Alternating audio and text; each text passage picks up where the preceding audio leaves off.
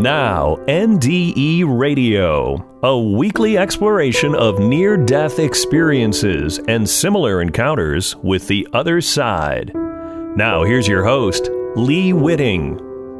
Welcome to NDE Radio with Lee Whitting. Whether you're listening on TalkZone, by podcast, through the archives of our ad-free shows on our YouTube channel, or connected through the incredible content of our Facebook page.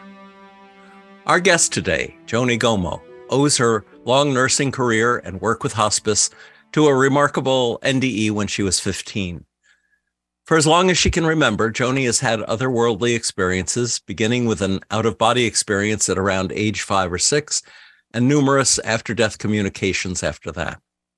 At 5, she told her uncle, "I can't wait to go to heaven." When at 14, she lost a beloved grandpa, one night she heard a knock on the door and through the peephole saw an angel. Joni, welcome to NDE Radio. Thank you. Well, Joni, folks will want to hear more about that angel, but let's start with your OBE at 5 and any other events that you might have had when you were young. That experience at 5 is the earliest that I can remember anything like this ever happening to me. And I remember laying in my bed and all of a sudden feeling that I was getting smaller and smaller and smaller, and everything about me was whooshing away. I was zooming backwards out of my bed, out of my house, out into space, and everything was so small and tiny. And all of a sudden, I'm in this dark place. I wasn't scared at all, but I was a little startled, and I took a deep breath and went, you know, kind of like you do when you're startled. And all of a sudden I was back in my bed and back in my body. And that's the first I remember anything ever unusual like that happening to me. And until I was older. Did you have any other experiences like that before age 14, 15? Not where I felt like I left my body like that. That has not happened again that I'm consciously aware of. Around that same age, I also became, I don't know where this came from, but I came completely obsessed with heaven and what happens after we die. And I remember feeling very excited about it and like heaven was a good thing and a good place to go. And I recall my uncle coming over one day, and I was so excited to tell him how I couldn't wait to go to heaven one day. I couldn't wait. I was about 5 or 6, and I remember feeling like he was so concerned that I would say something like that. He was like, "Oh, no, you're not going to heaven for a long time. And, you know, don't talk like that. Don't talk like that." And I remember feeling a little deflated, a bit like, oh, that's not a good thing. So I stopped talking about it after that. I realized that not everybody felt that way or thought like that. So didn't really talk about it much after that. Were you being raised in any particular religion? Well, I'm a mixed religion person. I was christened as a baby in the Presbyterian Church. Later, we moved to the Baptist Church. And then later in adulthood, I, you know, played around with Catholicism a little bit. So I've done a little bit of everything, but our family wasn't particularly religious. I went to Sunday school here and there irregularly, but it wasn't consistent with our family growing up. Did you connect that religious training at all with your ideas about heaven and your desire to be there?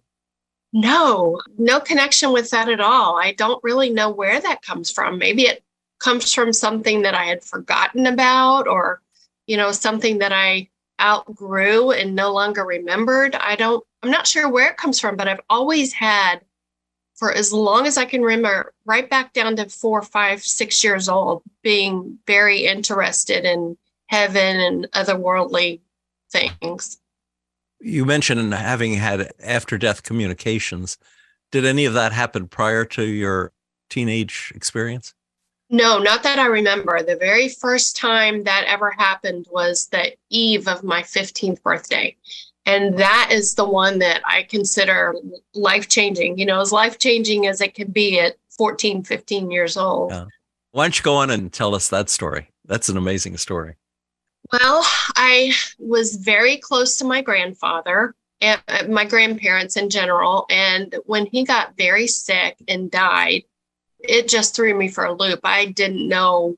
This is the first time that I really had to think about, well, what really happens when we die? Where do we really go after this life? And it scared me. And I found myself every night when I would wait up until my parents fell asleep, and then I would take a blanket and a pillow, and I'd snuck into their bedroom and made a bed on the floor at the foot of their bed because I was scared. I don't really know what I was scared of. I just was a little freaked out by the whole death thing. And that went on for about 2 weeks. And then one night I'm laying in my bed waiting for my parents to fall asleep so I could continue my little charade, you know, and all of a sudden I wake up to the sound of a knock on the door, and I'm like, oh, wow, I must have fallen asleep. So I got up and I went out to the living room. I wasn't scared that somebody was knocking at 2 a.m, but I got out, looked through the peephole in the door, and on the other side of that peephole was an angel standing there. And I remember feeling, wow, oh my gosh, what is this? And he spoke telepathically to me, and he said, I'm going to take you where your grandfather is so that you can see him and you don't have to be so afraid anymore.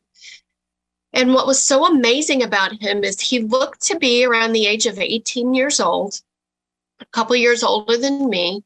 He was clean cut, blonde hair, bright blue eyes, and he had a light shining down on him from somewhere. I couldn't see the source of the light, but he looked like there was a light shining down on him. And I remember thinking, oh my gosh, this is amazing, you know. But as soon as he said, let me show you where your grandfather is, I'm going to take you to him, all I had to do was blink, and we were all of a sudden standing in front of this wall. And it was a big opaque glass wall, as tall as you could see and as far to each side as you could see. And I couldn't see on the other side of it, but I turned back around from the wall to look at him, and he was gone. And now there was just a lady standing there, plain lady in a brown plain dress standing there. And she told me the same thing, also through telepathy, let's go find your grandfather. So we start walking. We're walking off to the left, way off into the distance. There's a big body of water over there. And I always describe it, the sun shining down on water. It looks like there's diamonds floating on the water. That's exactly what it looked like. We're walking through this meadow. And as we're walking, I noticed that the blades of grass are so astonishing, because each single blade of grass looks like it's lit from within and like it has its own soul, its own life of its own. And I was so mesmerized by the look of the grass. Oh. It kind of reminded me, when I say that they were lit, each blade of grass looked like one of those 1970s fiber optic lights that everybody had back in the day. They all look like that. And I remember thinking, this is so weird. I feel so odd stepping on this, but it popped back up as soon as you stepped on it. But we're walking through this field. And all of a sudden, off to my right, I see a little wooden footbridge. And way far in the distance off to my right, there's a big, giant golden castle. And I felt inexplicably pulled to cross that footbridge and walk across that bridge towards that castle. And the lady who was walking with me put her hand on my shoulder from behind. And the second she did, the urge to cross that bridge was gone. And she said, you can't cross that bridge yet because it's not yet your time. And so with that urge disappeared, and we continued walking on toward the lake off to the left. We eventually get up to the shore of the water. And I noticed on the other side of the lake, a young, healthy, strong, shirtless man, about 30 years old, is sailing on a sailboat, just peacefully sailing back and forth on a sailboat. And then it struck me, and I knew that that was my grandfather. And he was healthy and young, muscular, tanned, like any other 30-year-old. Only he was 82 years old when he died. But somehow I knew that this was my grandfather. And I was able to spend some time with him there and not talking. We were, for some reason, we weren't allowed to speak to each other, but he knew I was there and I knew that he knew I was there. And so we had this kind of shared space for these beautiful moments. And it was gorgeous. It brings me to tears even today, because I know that that was something very special. And I know that he gave that to me. After that time was up and it was time for me to go, the lady reappeared and she said, This was from your grandfather. You'll always know that this was a gift from him. And we turned and we walked back towards that glass wall. Before I woke up, I remember thinking to myself, okay, I know I'm in heaven. I know I'm in heaven. I've always said to myself, when I get to heaven, I'm going to ask, why does this happen? Why does that happen? Why do all these bad things happen?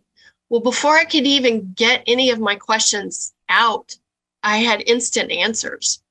And in fact, I had answers to every question I ever had. It's almost like I was suddenly infused with this all-knowing, all-knowledge of everything. And it was amazing. And I had this feeling of, oh, this is how it works. You know, that kind of feeling of amazed understanding. Mm-hmm. And I also got the instant knowledge that everything happens for a reason. And there is no reason to worry about anything. There's no reason to fear anything. Even when bad things happen, just know it's all part of a greater divine plan. And I was able to keep that knowledge, you know, that everything happens for a reason, but I wasn't able to keep all the other knowledge that downloaded into me and I had in that instant when I was there. I remember the feeling of having that, but I wasn't able to keep all of that. And with that, we walked to the glass wall and the lady said to me, again, not with words, it was all telepathy. She said, when you wake up, you will know that this was a very special gift. And you're going to wake up and it's going to be your 15th birthday. And you'll remember this the rest of your life. With that, I sat up in my bed and I sobbed. It still moves me to this day. It was so real. And I know for a fact it was undoubtable that I was in that heavenly place with my grandfather and I saw him. Mm-hmm. And he truly sent for me. And I woke up sobbing in my bed on my 15th birthday. And it was not sobs of grief or anything like that. It was sobs of relief, because I realized in that moment that I have zero fear of death. None. And I knew that I would never have that fear ever return to me ever again. And I never have. I've never feared death. I fear maybe any associated pain that might accompany my death, but I don't fear death itself, because I know beyond a shadow of a doubt, I know exactly where I'm going and where we all go at that point. Mm-hmm. But I called my mom in the midst of my tears. She worked 5 minutes away, and I quickly had to reassure her that everything was fine. I was fine. I was crying so hard on the phone. I told her it was good news, and she came right home, and I told her the story, and she said, let's go tell your grandmother. We need to tell her about this. So we went over to my grandmother's house, and I told her all of this, and she listened, and then she said, I want you to go up in the attic. There's some old boxes up there with some old photo albums in them, and bring that box down. So I brought that box down from the attic, and she has me flip through all these albums of these pictures from old Europe, early 1900s, you know, in Europe. And I've never seen these photo albums before, but I'm like, what am I looking for? Flipping. She says, you'll know it when you come to it.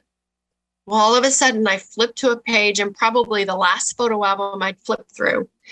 And there was my grandfather in his 30s on a sailboat. I never even knew that he sailed. I never even knew that side of him. Mm. And it was just so amazing to me to see that picture, because it was the very thing I had seen in that experience when I visited heaven and saw my grandfather there. And he was young and 30, you know, he was 82 when he died. And here was this picture of him in his 30s. The interesting thing is that all these years later, I ended up marrying a sailboater. My husband today is a sailboater. The other thing that I wanted to mention is when I told my mom this story, she hesitated telling me this, but it turns out after I told her that about that experience, she said, well, I didn't want to tell you this because I didn't want it to upset you. But today, your birthday, is the day that his ashes are being scattered. We had sent them to California to my uncle, and his ashes were scattered that day on my birthday. My mom didn't want to tell me because she was afraid it would upset me. Mm. But I was so honored that we shared that scattering of his ashes on my birthday. You know, turned out to be a really good thing. Right. Wow. Did you tell other people about this, as well as your mom and grandma? I tried to tell a couple of friends at that age, not long after it happened, but I kind of got the feeling that they really couldn't relate. And I realized when I did that this was something very sacred, and that I should keep it close to the vest and not really share it with a whole lot of people. Mm. So I didn't share it, except for close friends and family, until I got much older. Yeah. And as I got older, I started to share it with a select few. I would learn how to feel people out and know who I could and couldn't share it with.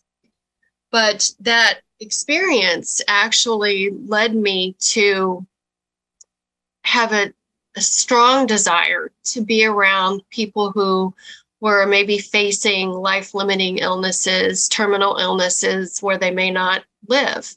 I felt very drawn to that. And so shortly after that experience, I signed up as a teenage volunteer at my local hospice.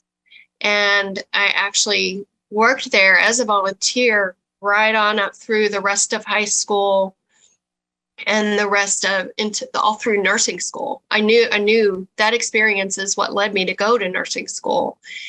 And then my very first job straight out of nursing school was in that very same hospice. And, you know, it's been a incredibly rewarding career, because over the years I did share my story with many patients and families, because it brought them comfort.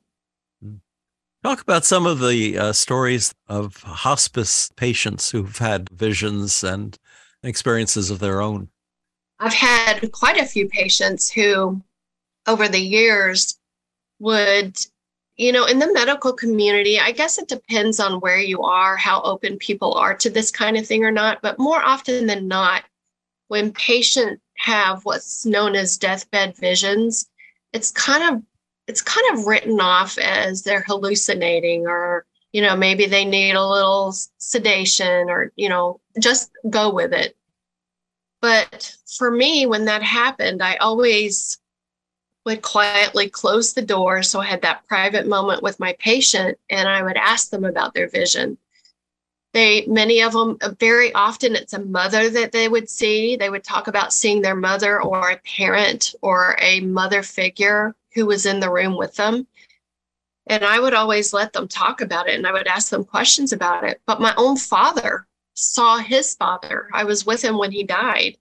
And he even said, you know, he sat up after being, you know, pretty much unconscious for a few days before his death. He sat up and he pointed to the ceiling and he said, "There's Dad. He's coming to pick me up in that old Cadillac." And I, without a doubt, I know that my dad was picked up and brought to heaven by his dad in that old Cadillac that he talked about. You know, he actually died with a smile on his face, and I know his dad picked him up. Just like I know my patients who saw their family members, I know that they were escorted. It's often expressed by people who listen to the show that they would love to have a near-death experience, but do not want to come close to dying in the process. One of the ways that they can learn about death and learn about visions of the other side is to become a volunteer, as you did, in hospice work. Yeah, it was pretty amazing to be a volunteer, but it was even more amazing to have the honor of holding vigil for people that were dying, that were actively dying. You know, it's because, and I think I told you about this, is, you know, many times a patient will want to talk about their impending death, but when they reach out to a significant other, very often, you know, the significant other will be like, "Oh yeah, we don't have to talk about that," or, you know, "Let's not talk about that." Not all the time, but sometimes they're afraid to talk about it because they're afraid it will speed things up or something. So when the significant other leaves and goes home for the day or goes to the cafeteria, the person that they will reach out to is very often the nurse. And it has been incredibly a huge honor to be that person that the patient will talk to about that.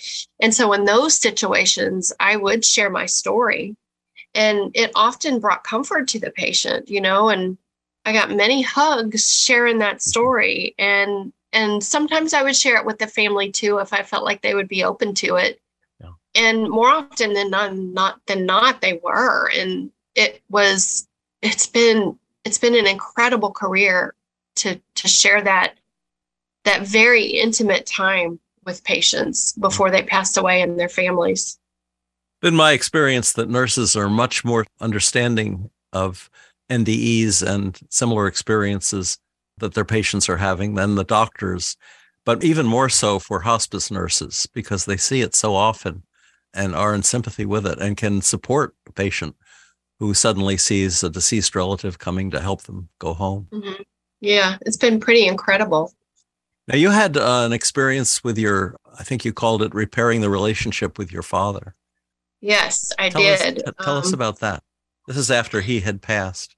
This was after he had passed. So a little background on that. My dad was not a big part of my life. He didn't come to school plays, dance recitals, graduations, weddings. He didn't do any of that. He wasn't an active participant in my life. My stepfather filled that role for me. So when he was dying of cancer, I felt it was my duty to go to his bedside because I was still his daughter. So I was there when he died and went through the motions with the family after the fact, and then went home and finished my life. And about 10 years after he passed away, I had a similar experience with him that I had with my grandfather. There I was, we were in our house, and it took the form of a dream, but I knew that it was much more than that. I was out taking hamburgers out to our grill for my husband to grill. And I remember walking out there and seeing the red grill, the green grass, the black and white soccer ball in the backyard.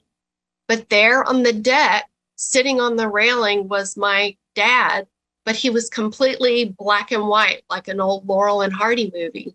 He was sitting on the deck, and I felt, I remember I've always had lucid dreams. And in this moment, I said to myself, "Okay, Joni, this is your chance to tell him everything you never got to tell him about what a disappointment he was and how he wasn't there for you." So I ripped him up one side and down the other, and I basically let him have it for not being a part of my life. And then I had a split second of, "Oh gosh, he's going to be so mad at me." But instead, what came out of his mouth was, "You're right, Joni. I wasn't there for you. I wasn't a father. I wasn't any kind of a father at all. But I want you to know that on this side, I am your father, and I am looking out for you, and I am there for you." And with that, I woke up, and again, just sobs, because I knew this was one of those moments. This wasn't just a dream. This was an actual communication.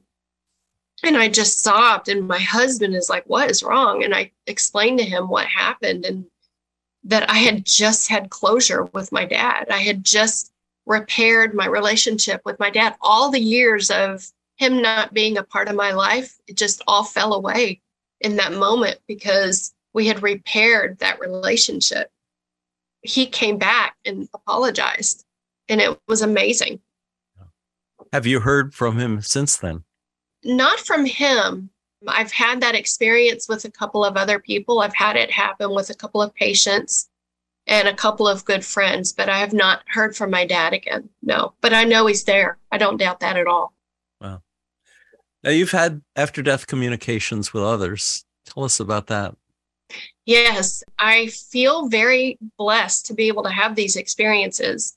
They are spontaneous. I don't know when they're going to happen, but they always happen in my dreams.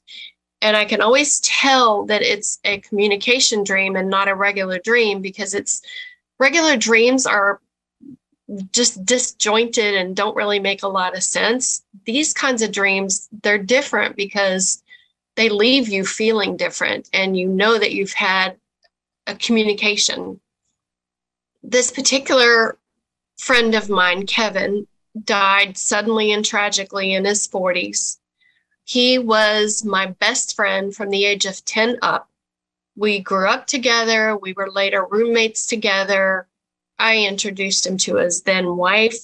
We had children and raised our children together. And I went through a divorce during that period of time, and he stepped in as kind of a father figure for my kids. And so my kids grew very close to him also. So when he died, it really shook everybody up. One particular night, I had gone to bed, and I was dreaming that I was scrubbing out my shower floor. And when I looked up, there was Kevin standing there. And I dropped the sponge, and I just ran to him, and I hugged him tightly. And I still feel, and I felt it then, I felt the cables in his cable knit sweater on my face, because I had my face smushed into his chest. And I remember thinking, "Joni, take a deep breath and remember his smell." And I took a big, deep breath in, and I smelled his 1980s Drakkar cologne. And I felt that cable, and I know it was that cream-colored cable sweater. And I just hugged him and clung to him for so long. And then I said, "Kevin, what are you doing here?" And he pulled me back and held me by the shoulders. And he said, "I'm always here. I never left. I'm always right here."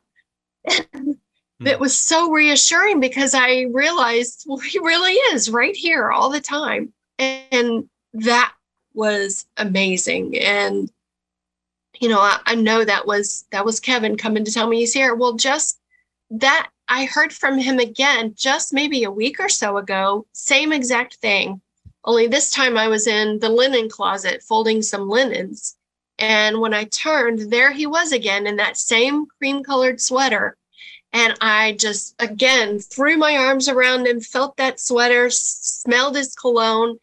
And I said, "I just want you to know that I miss you and I love you."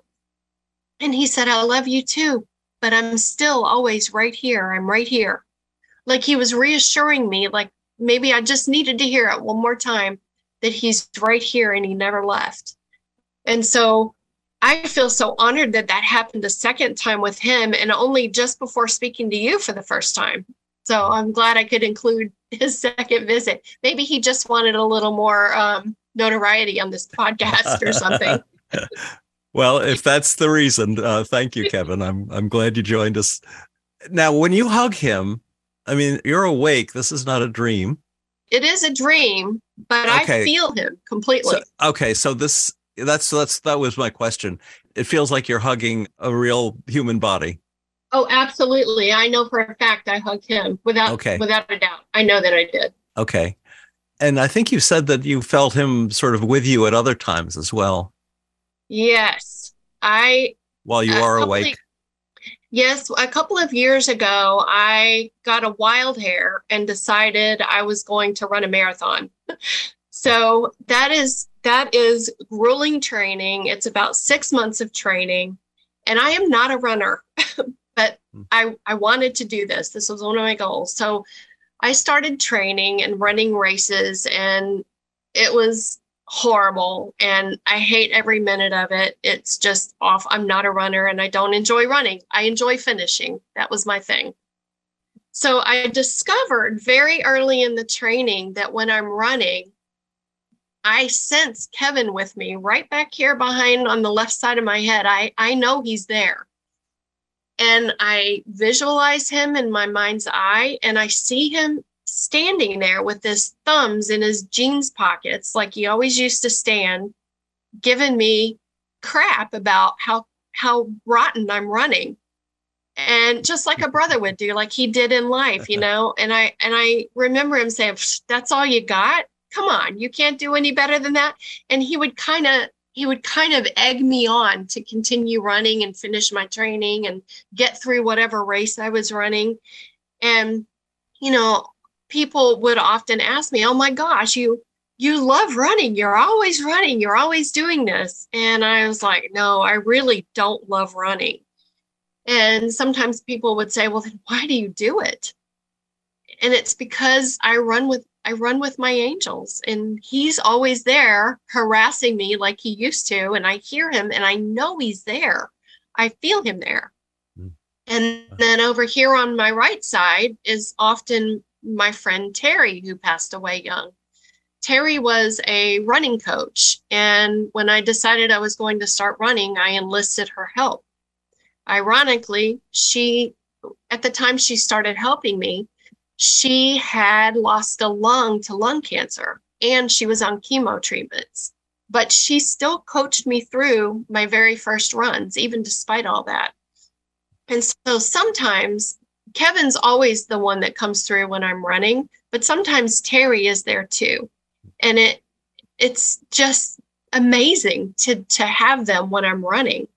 And I don't run so much anymore. You know, I've cut back on that now. I got very burned out after that marathon. But I know if I do, they're still there. And sometimes when I'm just out for a walk, I feel Kevin more often than Terry, but very often they're both there. Hmm.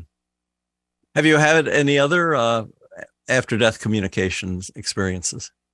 I've had one with a patient. I remember her very well. Her name was Shannon. She was a leukemia patient. Shannon was 24 years old, but mentally she was only about age 9. She never matured beyond that age. So back in those days, when you came into the hospital for chemo, you were there for sometimes weeks at a time. It wasn't done on an outpatient basis back then. And so when Shannon came in, she was there for a long time, and you know, she got to know the staff and all the nurses on the floor, and she was just a playful little child, really, in a 24-year-old's body.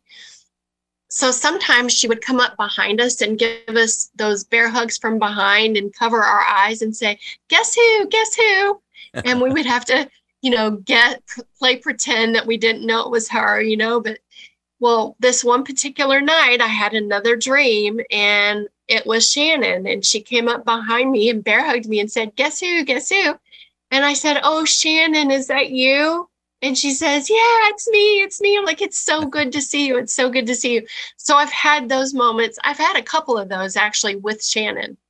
Shannon and my daughter, while she was still alive, became friends because my daughter was 9 years old at the time too. So they would pass notes back and forth through me, and you know, they got to know each other through notes, and it was so sweet and so special. And, you know, I miss her quite a bit. And then, you know, I had another instance like that with my dear friend, Vern. He was another nurse on that same oncology unit. He thought he was having a gallbladder attack. He went to the emergency room. They worked him up. It turned out it wasn't gallbladder, but it was actually liver cancer. They took him to the OR to do biopsies, and he just never came off the ventilator after that. And it was devastating. I had worked with him for years. I was very close to him. He was almost like a father figure to me. And I remember when it was not looking good for him. He was on the vent. He was unconscious. I wanted to go say goodbye to him. So I went to his room and I gave him a hug and I kissed him on the cheek and I told him I loved him. And he died shortly after that.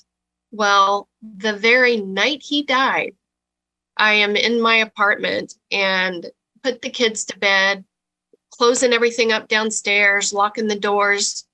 I go to turn the light off before I went upstairs. And as I reached out to turn it off, it turned off on its own. I'm like, oh my gosh, that was really weird.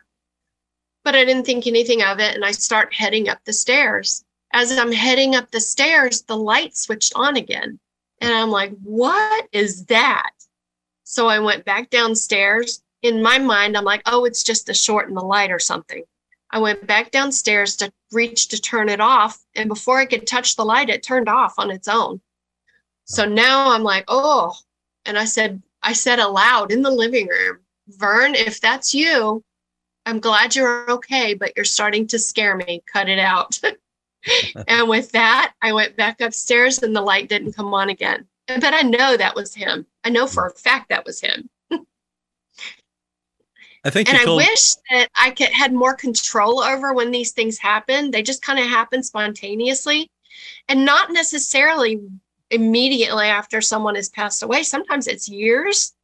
Sometimes it's a couple of days, but most of the time it's years later I have these experiences, and they're incredibly miraculous. And I wish I could have them happen on command, but I haven't figured that part out.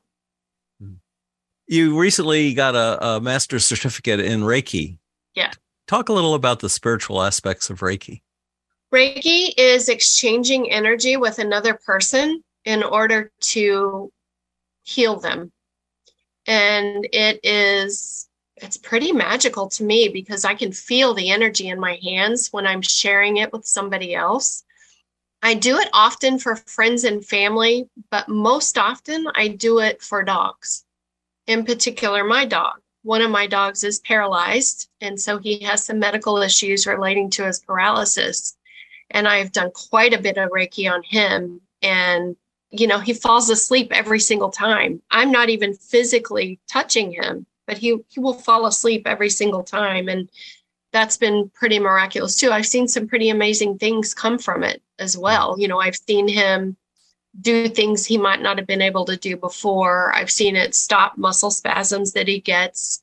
I've done it to help him with urinary tract infections. It's been amazing. And I do it with close friends and family, but mostly with dogs. Yeah.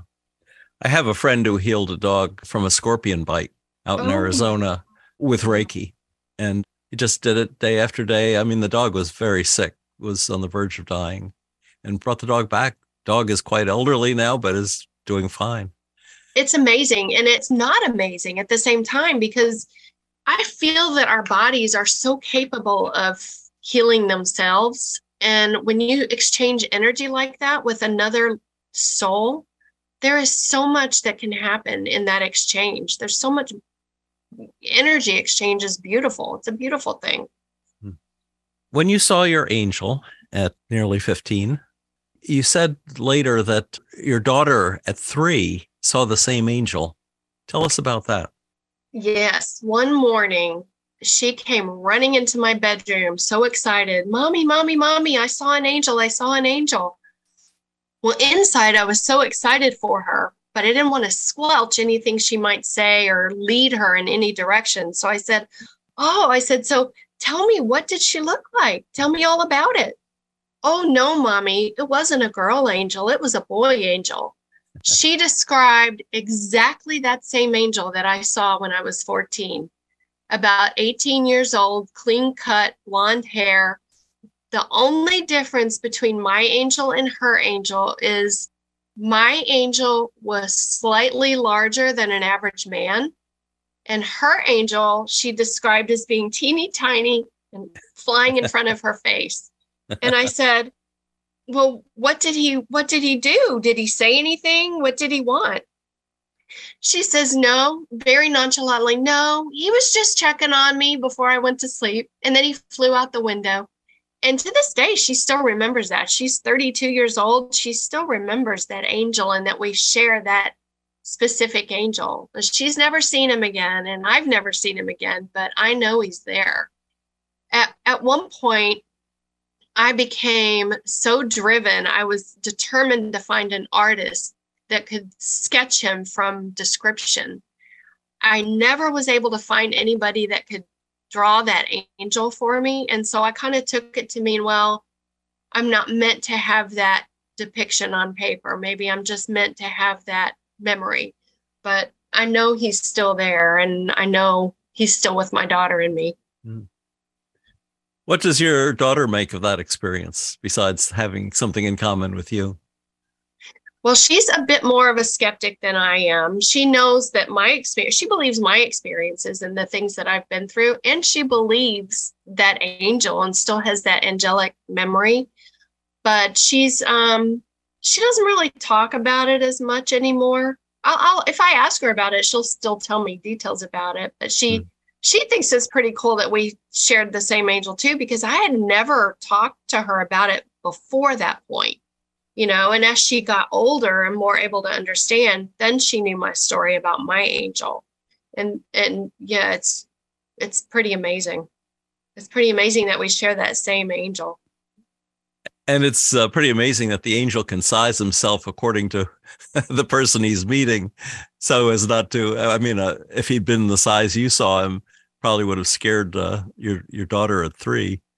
Yeah, but she was more just in awe of that. And for her, it was kind of like she was a little, it was childlike, like she saw Thumbelina in her room or something, you know, it was so cute. The way she came running in to tell me that, you know, and I haven't seen him again, but I know he's there, you know, and it's been all of these experiences have been really amazing, and they've carried me through some hard times, you know. You know, everybody goes through hard times. I don't have a fear of death anymore. That experience when I was 14 completely erased all fear of death for me. But you still are human, and you still go through human trials and things throughout life. But even through those things, I know that this miraculous place exists. And I know that one day that's where I'm going to wind up, and that's where we all wind up. You know, I don't doubt heaven. I don't doubt the afterlife. I don't doubt any of that anymore. And I never have ever since that moment. Like I said, I fear whatever pain may be associated with death, but I do not fear death and where we go afterwards, because I don't feel like there actually is a death. I just believe that we just walk from one room into the next room. I just don't think that we're not ended. There's no ending to us at all. Yeah. As a dog lover, you're probably familiar with the Rainbow Bridge story. Yes. What do you think of that? Do you think your pets join us? When we're yes, as a matter of fact, that brings me to another story, if I could share it with you. Of course. My little paralyzed dog, he and I have such a bond because I take care of all of his bodily functions. I do all of that for him. So you naturally develop quite a bond when you're doing that for someone. His name is Cobb, right? Cobb, yes. He was found in Cobb County, Georgia. So his name's Cobb. Okay. He was a stray. One night I go to bed, and there I am having one of my dreams. In my dream, I am walking through that same green meadow with the grass, and it's just a lovely spring day, walking through that meadow, and all of a sudden I feel a tickle on the back of my ankle, and I'm like, what is that? And I look down, and there is my Cobb, able-bodied. He doesn't have his wheelchair. He's walking and scampering right along with me on all 4 legs. That was another one of those experiences. However, Cobb is obviously, he's still alive. He's not dead, but I know that I got a glimpse of what it will be like one day after both Cobb and I pass away, because I know we will be running along in that meadow, and there he will be, his little whiskers running, touching my ankle as we walk along. Yeah, wow. That was another one of those experiences, and I actually wrote about that one. And that was one of those very real experiences where I knew we were in heaven, and this is what's going to happen one day. Yeah, he'll be at the Rainbow Bridge when I get there. Do you have the sense that we'll be able to communicate with our animals on the other side? 100%. Yes, I don't doubt that at all, especially after that experience with Cobb. That also, I remember asking him, what are you doing here? And we were communicating. I couldn't tell you the dialogue. I don't remember the dialogue, but I remember that he and I were communicating and just running Care 3 through this meadow, and he's able-bodied and no longer paralyzed. And it was just, that was another one of those where I woke up crying because I just was, it was such a beautiful moment. Yeah. Speaking of communication on the other side, I wanted to ask you earlier when the woman who was mentally 9 years old and would sneak up behind you and say, guess who, did that to you again from the other side. Do you think she was still mentally handicapped, or was she just having fun? I think she was just having fun. There's no way. There's no way that she was, I don't believe that. I believe that she was fully restored completely to who she really was. But I think that that was her childlike nature coming through so that I would recognize that it was Shannon. Mm-hmm. And I did. And I felt her hug too. You know, I felt her hands on my eyes and I felt her hug. And it's just so beautiful. I wish I could have this happen anytime I wanted, because it's so amazing when it happens, you know, so amazing. Yeah.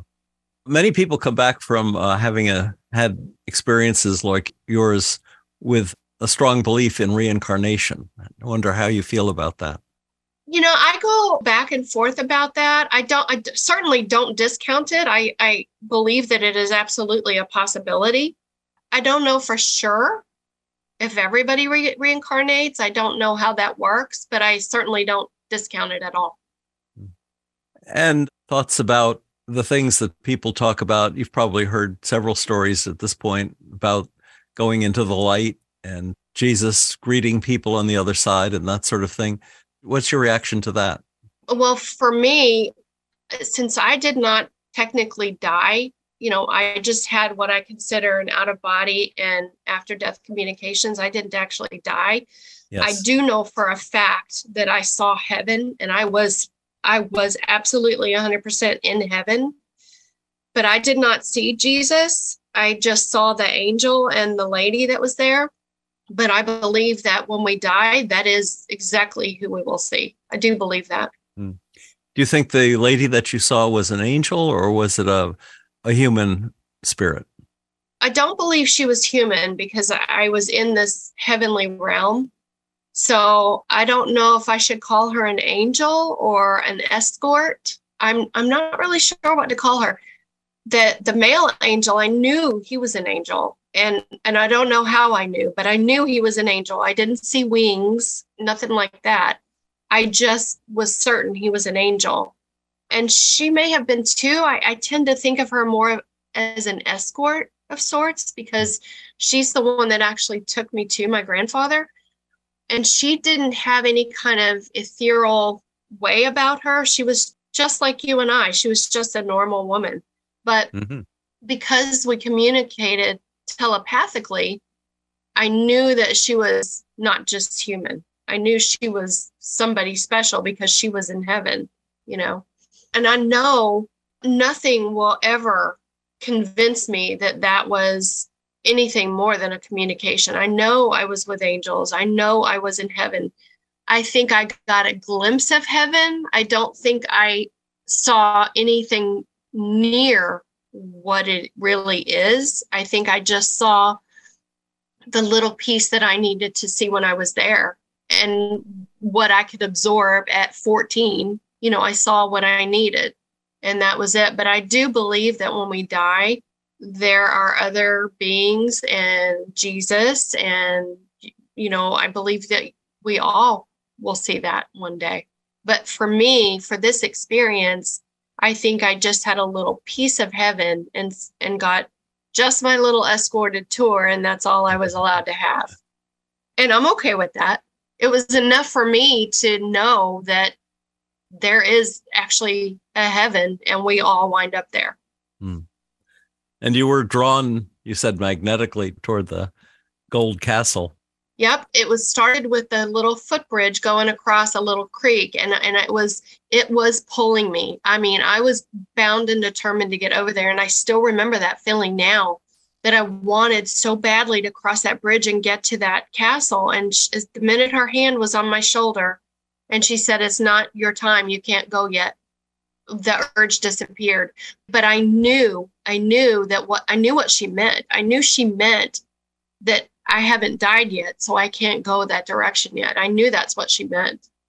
And that's how I knew that my visit to heaven was just a visit, and I was only seeing a little small piece of it and not an actual near-death experience. I just got what I needed, what my 14-year-old self needed out of that experience. But I've never forgotten it. You know, that was 41 years ago. And I still to this day remember what it felt like to be infused with all that knowledge. I don't have that knowledge, but I remember that feeling. And I still, when things come up, you know, tough times, everybody falls on them. I still remember that everything happens for a reason. Everything has a purpose, and it all will work out every time. Speaking of which, it took you 41 years to want to tell your story to a larger audience such as ours. What kept you so long from doing that? I don't know if it was fear of criticism, if it was, I don't know. I've always held, especially that 14-year-old experience, close to my heart. I've always considered it something very sacred, very personal, and very intimate to me, and a gift to me. Like I said, that was a gift from my grandfather. And so I've never felt a desire to share it with a wider audience before until recently. Last summer, I was able to share this experience with a group of about 30 or 40 people in a church, and it was very well received. And that kind of gave me a little bit more confidence to feel like, you know what, maybe it's time to share this with other people now too. You know, people need to know that death is not an ending. I feel like we need to hear this more and more. Death needs to be not such a taboo topic. And in our society, it is very taboo. People don't want to talk about it. And it's something people just don't want to have to deal with until the time comes. But I feel like if we talk about it more and we realize it's not this big scary thing that nobody wants to talk about. I mean, it's a big elephant in the room, really, because it's the one thing we're all going to do one day. Well, we're obsessed with death, actually, between the shooting violence that goes on and people's different ideas about abortion and the catastrophes that are happening more and more on a regular basis because of the changing climate. I mean, death is in the news constantly, and yet people don't think through the fact that we go on afterwards, that this is not the disaster that it's painted to be. And that, in fact, perhaps some of these things are actually intended to happen in our lives and that we signed up for it beforehand. Yeah, I do believe that we signed up for these things beforehand. I do believe that.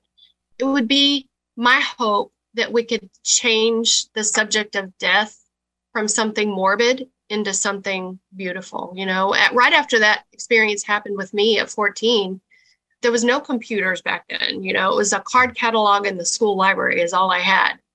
But I found myself voraciously reading, getting my hands on anything I could. And that's how I discovered Raymond Moody and Elizabeth Kübler-Ross. And, you know, I was reading all this stuff at 15 years old, and I didn't know what to call it. I didn't know what happened. I knew I didn't die, but I knew I went to heaven for sure. And, you know, started reading all kinds of stuff. So I've been on a lifelong research about this topic and anything related to all of this because, you know, I feel like, you know, when you have something like this, and I think it happens more often than we know, people just don't talk about it because it is such a sacred experience. But I feel like we need to take this from being so taboo to being more easily accepted talking about it. Yeah. Well, as a chaplain, I've been with babies being born, and I've been with people dying. And the experiences are very similar. I mean, the soul coming into the body and the soul leaving the body are both sacred moments. Yes, they are. And it's an honor to be present for either of those events. It sure is. And that was, honestly, I hate to say it, but that was the highlight of my career, if you could call it that, you know, was being able to be the person that the patient would reach out to and want to talk to about this. That was, and it's an honor to be at the bedside of somebody who is traveling from this world to the next. You know, they're closing their eyes here with us, but in the next life, they're opening them to pure ecstasy and bliss. And it's such an exciting honor to be the person, to be present for them for that moment. Yeah. Well, Joni, it's been an honor to have you sharing your spiritually transformative experiences with us today. Thank you so much.